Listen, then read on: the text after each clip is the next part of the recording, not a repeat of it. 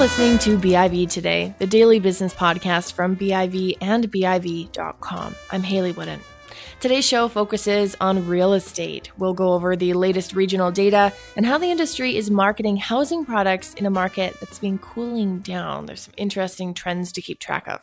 First, a few events to talk about. On Wednesday this week, we host our annual Women in Business panel as part of our Business Excellence series.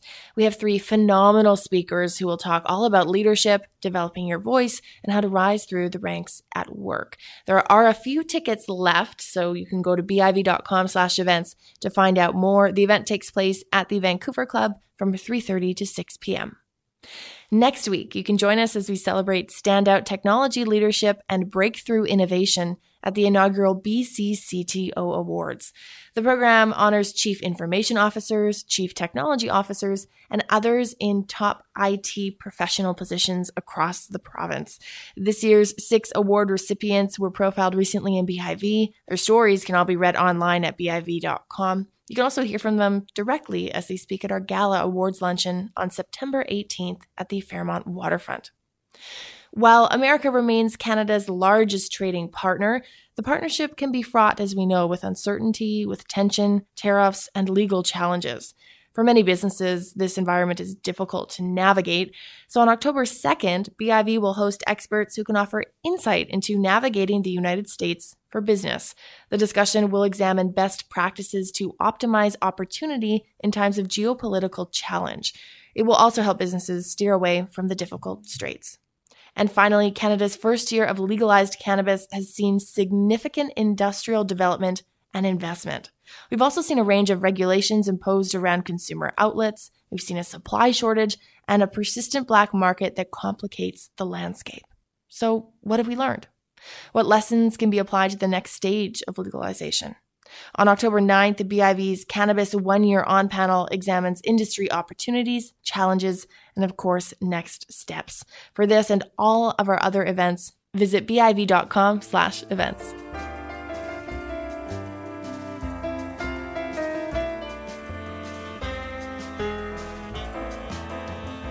A couple weeks ago, Jason Turcotte, Vice President of Development at Cressey Development Group, joined the show to talk about the fall forecast for Greater Vancouver real estate.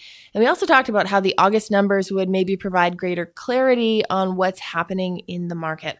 Well, we have them now. We also have Jason on the line. As always, Jason, thanks for coming on. Thanks for having me on this soggy Monday. I know, fall's here, summer's gone. We're all a little sad yeah, I sent my youngest one off to kindergarten this morning, so I wanted to do drop off and, and uh, uh, got a little wet. yeah, fair enough. Yeah, back to school and back to business. Well, let's dive into what's happening in the market a little bit. We chatted a couple weeks ago about what maybe the industry is expecting to see in August, but we can never be 100% sure. Are the numbers that came out in line with expectations? Well, based on what I was hearing you know, kind of early in the month, mid month, we knew it was going to be a much better August than what we had seen the year before, and and uh, even what we had seen in, in some of the months leading up uh, to to the drastic improvement that we saw in July. So, not surprised that it was a much better year than last year. Um, I was thinking actually it was going to be a little stronger than it was, but I would say all in all a very a very good um, a good month of August. A month of August traditionally is is slower than July, so the fact that we uh, we saw the pace of sales slow a little bit. We also saw the um, the number of listings uh, slow down quite a bit too, or, or pull back quite a bit too. So um, I would say all in all, uh, kind of in line with what I thought. I thought the overall numbers maybe were were a hair lower than I might have expected, uh, but uh, nonetheless good. So still maybe a, a, little bit of hesitancy in the market, although that could be seasonal, as you pointed out. Is it fair to call this still a, a period of transition or normalization?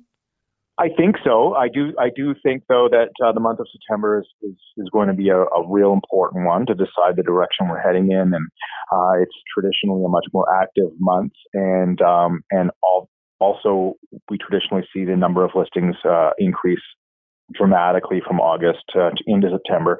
And when I did see those numbers through the summer, July, and and you know into August, uh, where where sales seem to be happening quite briskly my my my fear or my or my concern was that um, uh, you know uh, sellers who had been sitting on the sideline also would would see those numbers and think that uh, this might be a good time to jump back in, having maybe held off uh, through the, the slower part of the market in the winter and spring, uh, and then not wanting to list in the dead of summer, uh, that we might see a pretty good spike in listings in September. We usually do, but maybe abnormally so this September. So I would be uh, on the lookout for that. Um, uh, when the September stats come out, do we see a sharp increase in the number of listings, which I suspect we very well could, which might mean it's a great time for buyers to, to get out there and buy. Throughout this year, depending on the month, we've continued to see inventory levels really increase. And uh, it's been a challenge for certain people to sell certain kinds of products in certain areas at perhaps the price that they'd like to get for it.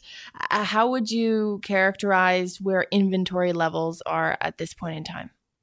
It's a total mixed bag. I mean, it, uh, it's it's it, in some parts of the market it's very low, uh, and and again we've talked about this. That tends to be in the more uh, price point oriented marketplaces um, in in the product types and you know townhomes and uh, um, uh, even wood frame apartment buildings. Certainly, as you go eastward into into Surrey and Langley, and uh, you know areas like Port Coquitlam, um, you know, I'm hearing that absorptions and, and the amount of, of inventory available is actually quite low. Um, you know, but if you want to buy a four million dollar home in West Vancouver, there's there's certainly uh, a, a plethora of those to choose from right now. So it, it really depends where you are and um, uh, you know, and, and the amount of uh, product available in each of those markets is, is varied uh, depending on price point primarily. Mm-hmm. And when we dig into the sales to active listings ratios for those different products, around 12% in the region for detached homes, which is when, if it's below that for a sustained period, you start to see downward pressure on price. And then at the other end of the spectrum for apartments, above that threshold where you start to see upward pressure, what are we seeing for price points? Are we seeing upward pressure for condos and downward pressure on detached homes? Yeah, I, I, you know that's the general trend. I mean, again, you have to get a little bit more fine grained into which neighborhoods you're in, but on a whole, um, you know, it, it seems to me like if you're looking at it holistically, we're, we're dealing with a pretty balanced market, which is a good thing. You know, I mean, you know, you don't want to put too much uh, stock in, in one month. And again, I do expect that we're going to see the number of listings shoot up here in September, um, but not so much that we're looking at a, you know, a, a, massive glut of inventory because I do think that we're going to continue to see reasonably good sales uh, volumes, which should, uh, I would predict, keep us in sort of a balanced marketplace across the various asset types. Looking ahead at what's happening this fall, we have a federal election where housing policies might factor into that. We also have additional rate decisions from the Bank of Canada, and there's some expectation that we might see a decrease. When you look at the market and what could maybe cause some disruption or impact what's going on locally, what are you looking to? What what are you going to be watching in the months ahead?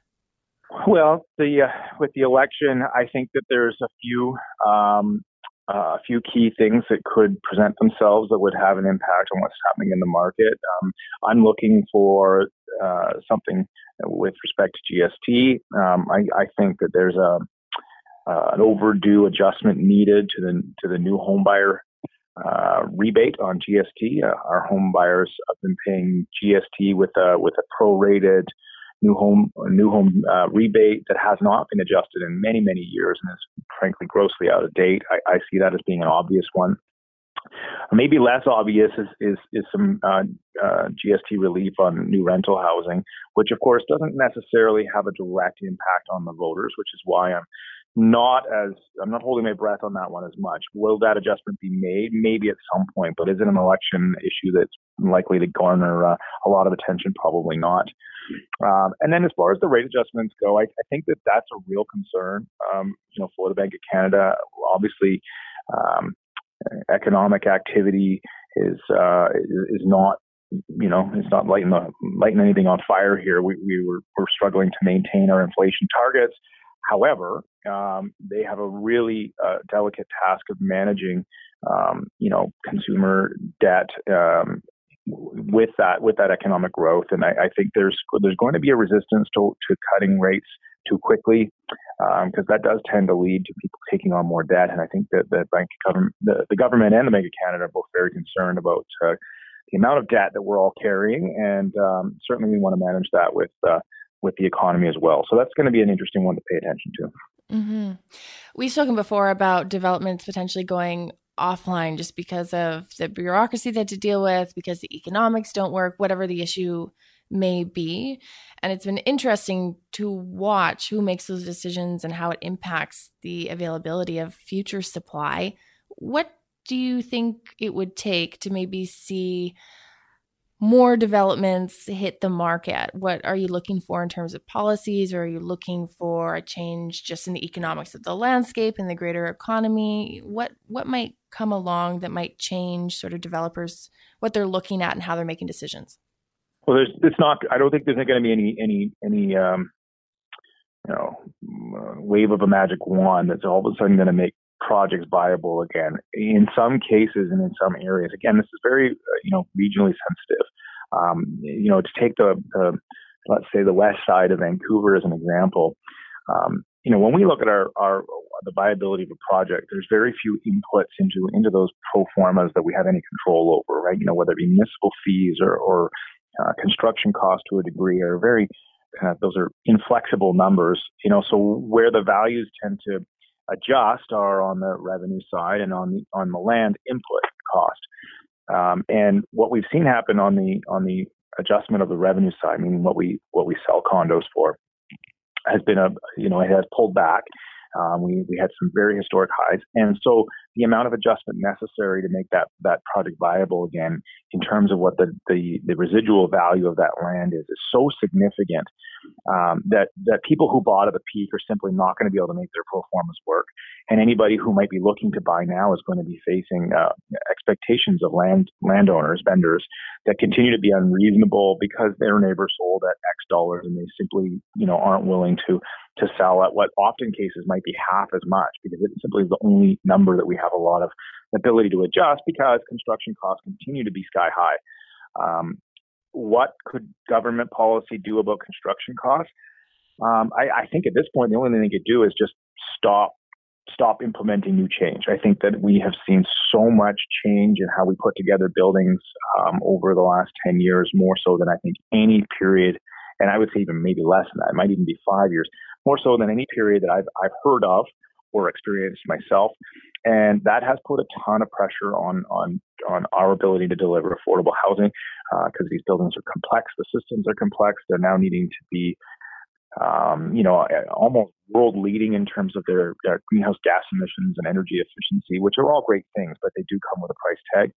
Uh, and I don't see those getting unraveled, but I think at the minimum, what we need to see is a bit of a freeze on uh, adding input costs to new housing. It's it's it's really hurting our ability to adjust to the marketplace and will constrain supply moving forward. Jason, as always, great having you on the show. Thanks for coming on. My pleasure. That's Jason Turcotte, Vice President of Development at Cressey Development Group.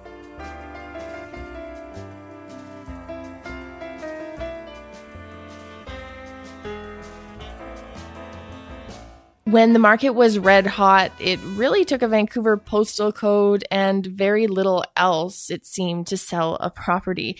But the market's shifted, as we know, and pre-sale developments are staying on the market longer. They're not instantly sold out. Inventory in certain corners of the region also sitting on the market for longer. So what does that mean for developers and those in the industry who are continuing to try and sell their products? Well, Maxine Jakubki is a business director in the real estate division of Talk Shop Media. She joins me now to discuss how an industry that is coming off record high sales and prices is marketing its products. Maxine, good to have you on the show. Yeah, thank you so much for having me. You work with a number of developers and companies tied to real estate. Yeah. What kinds of conversations were you having if we go back pre some of the craziness we saw in the market? What was the conventional marketing strategy, let's say, five years ago? Yeah, it's interesting because you know what we do is we support a lot of marketing um, teams in house in development firms and also with external partners um, to come up with unique strategies for public relations. And so that used to be something that looked a little bit more traditional in um, earned media coverage, and now it's just totally pivoted. There's a high demand for creativity that might be, um, you know, events or influencer relations or social media, but you know, uh, three years ago, the conversation was strictly traditional media relations, and now we're pivoting and being more creative in our approach. And it was, as I mentioned a little bit ago, there were projects on the market for a very short amount of time. You almost didn't really yeah. need a creative strategy. You could just say, we're selling this and it would sell out. Did you see companies maybe forego some of their traditional marketing spend because they didn't really need to get creative? Yeah, I think I think so. I definitely noticed that, and you know, to your point, you know, we've had like a burst of construction in the past ten years, especially in the last five. And you know, a year ago, we were seeing a lot of inventory in the market, especially luxury, you know, million, multi-million dollar properties that need to sell. And so the demand definitely has increased for us to be more creative in our approach. And something that's really exciting about creative thinking is, is Talk Shop at Bracy said every Friday we have a company-wide um, creative brainstorm session. And so for us, it's really been a great tool because our clients in real estate have definitely demanded it. So in order to meet their needs, we've definitely had to put on our um, thinking caps and sharpen our pencils. And I think that goes for most marketing firms um, and partners in the industry. This is the year we got to sharpen your pencil. Interesting. So when you say creative, how creative are we talking? What are some of the examples that are out there?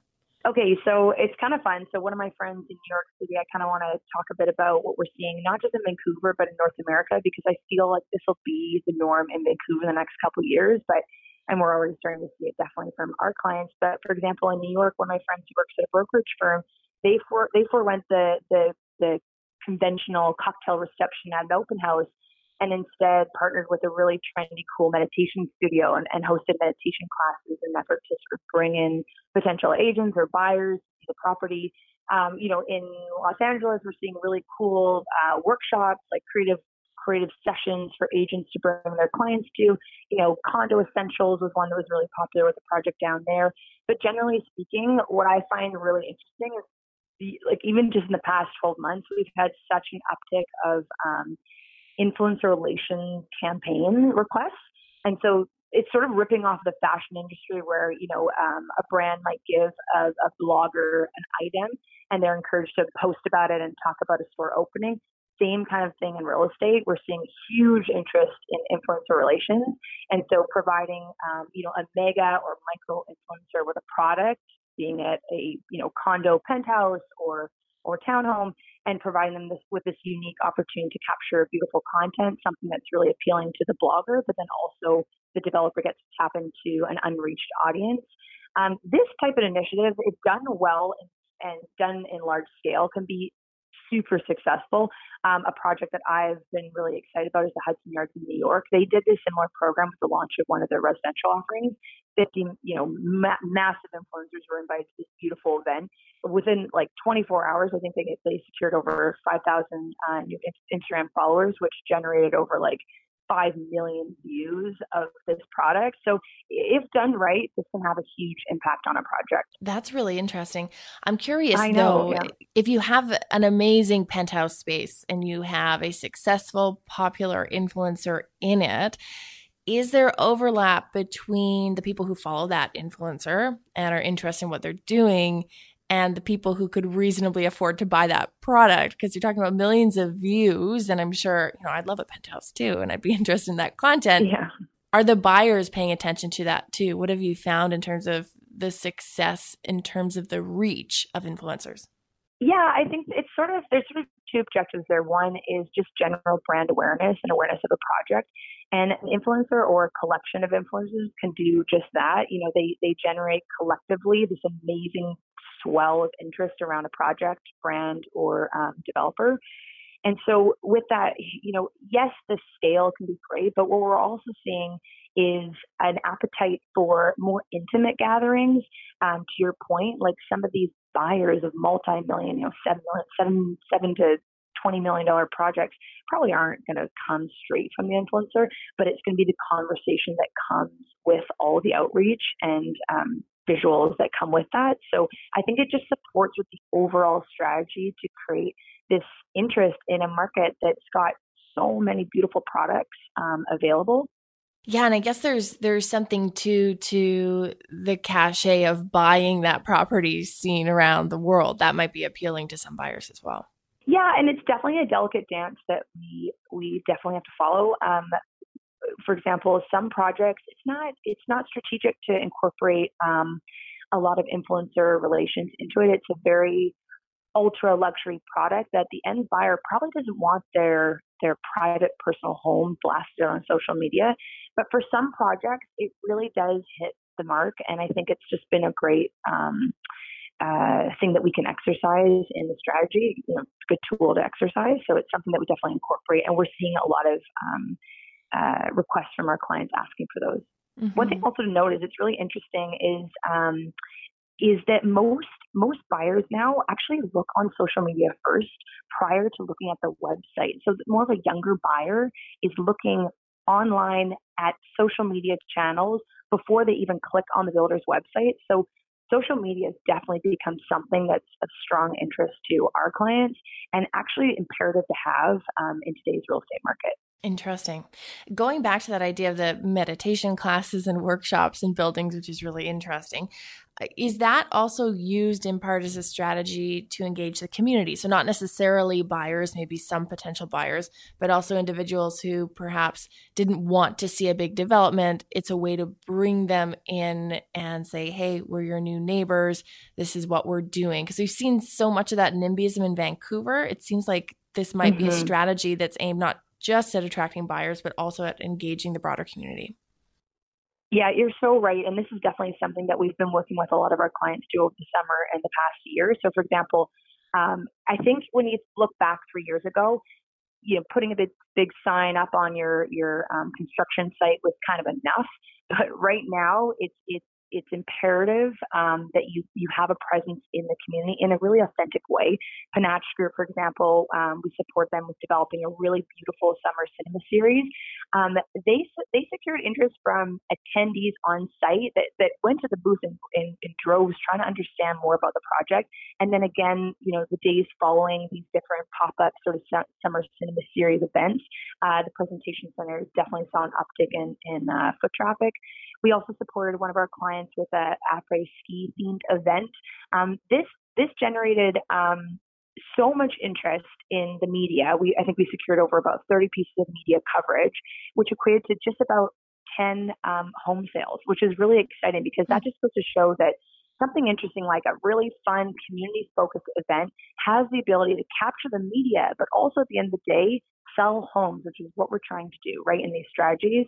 Um, we were also invi- you know, invited to partake in a few unique um, sales incentive programs, and heard, I'm sure you've heard of a few that have been buzzing around. But whether it's um, avocado on toast or you know GST folded in or a really amazing designer discount or you get a free product like a speaker upgrade with the sale.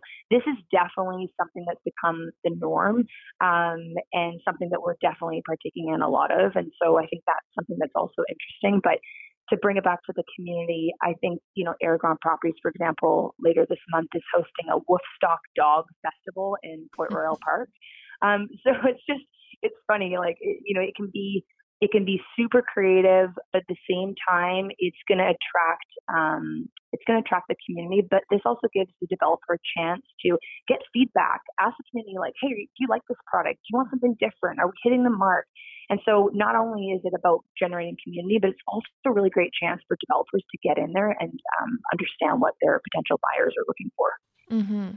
Not that an incentive would make or break a deal per se, but I'm curious too in an area where we talk so much about affordability. Do you mm-hmm. find buyers maybe engaging a little more actively if there is some kind of incentive on the table? They're either going to get a deal on groceries for a year or gas, or they'll get a bonus somehow wrapped into the purchase of a home? I think it's become almost expected. Not required, but expected. And I think what we're finding is most of our developers are really, you know, using this in their strategies. Um, it's something that is definitely being effective. And I know that, you know, just uh, you know, speaking anecdotally about our experience of just being in, in, sales centers, this is definitely something that a lot of buyers um, almost demand um, in today's market. What would you say are some of the biggest challenges about marketing a product in Greater Vancouver at this point in time in the market? Yeah, and this is where again, like with TalkShop, we support marketing agencies um, and also our developers with um, internal marketing groups, and so we're sort of a piece of the puzzle.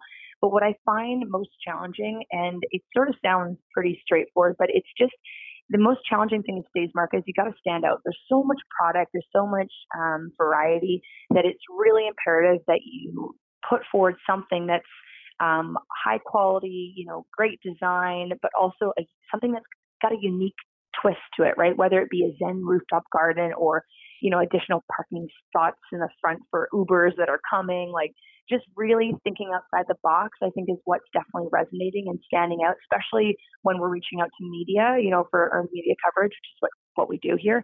And uh, yeah, it's just really important to be creative. Maxine, a pleasure having you on the show. Thanks so much for coming on.